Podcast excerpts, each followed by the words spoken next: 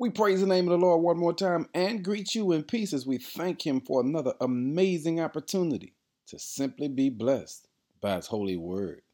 Word for the day is I am who I am.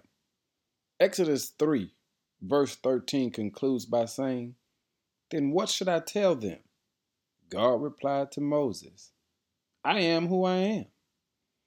The word that God uses to describe Himself is Yahweh.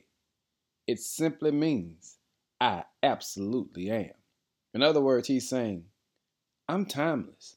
I have all power. I can do whatever I choose to do.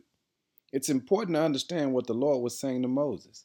He said, Go tell my people who are in trouble, who are in distress, who are fed up, who are struggling, who don't know which way to go, who don't think they can come out, who just simply find themselves in a place of isolation and a place of frustration, tell them, I am the one who's already made a way out of no way.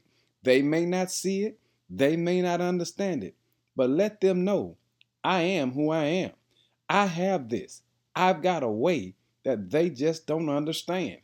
This is my eternal name, my name to remember for all generations. You're going to look back and say, who did it? And I need you to say, I am. I am the one who trusted in God. I am the one that was provided for by God. I am the one who was rescued by God. I am the one who was held and maintained by God. I am the one who benefited from the power of God. You get the picture today? Today, you make sure you look all of your enemies in the face and say, I am. In Jesus' name, amen.